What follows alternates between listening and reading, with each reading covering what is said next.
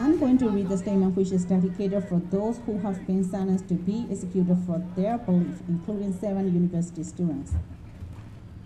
Since 30 November 2020 2022, the brutal military general sentenced to death to seven students from Dagon University.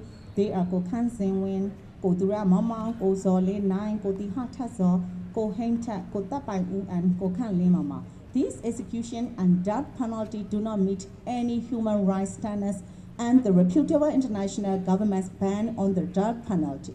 However, the military regime's arbitrary death sentence on educated university students who are the future of Myanmar is only a brutal physical manifestation of the military regime's plan to retaliate against the democracy activists who oppose them until they are completely destroyed. There are more than 140 people who have been sentenced to death in Myanmar, and among them, four prominent activists have been brutally hanged. We stand with the democracy activists, including seven students who were sentenced to death for taking part in democracy's movement. We hereby express our opinion that we strongly condemn the execution and sentence to death especially with an unfair justice system and an elected government impose the death penalty on such young educated students a, is a threat to all Burmese people with violence as well as an attempt to kill and destroy the future of Myanmar. Therefore, we, the young time Myanmar students and activists seriously request to stop the violence and oppressions of the Burmese people in the name of death penalty. Thank you.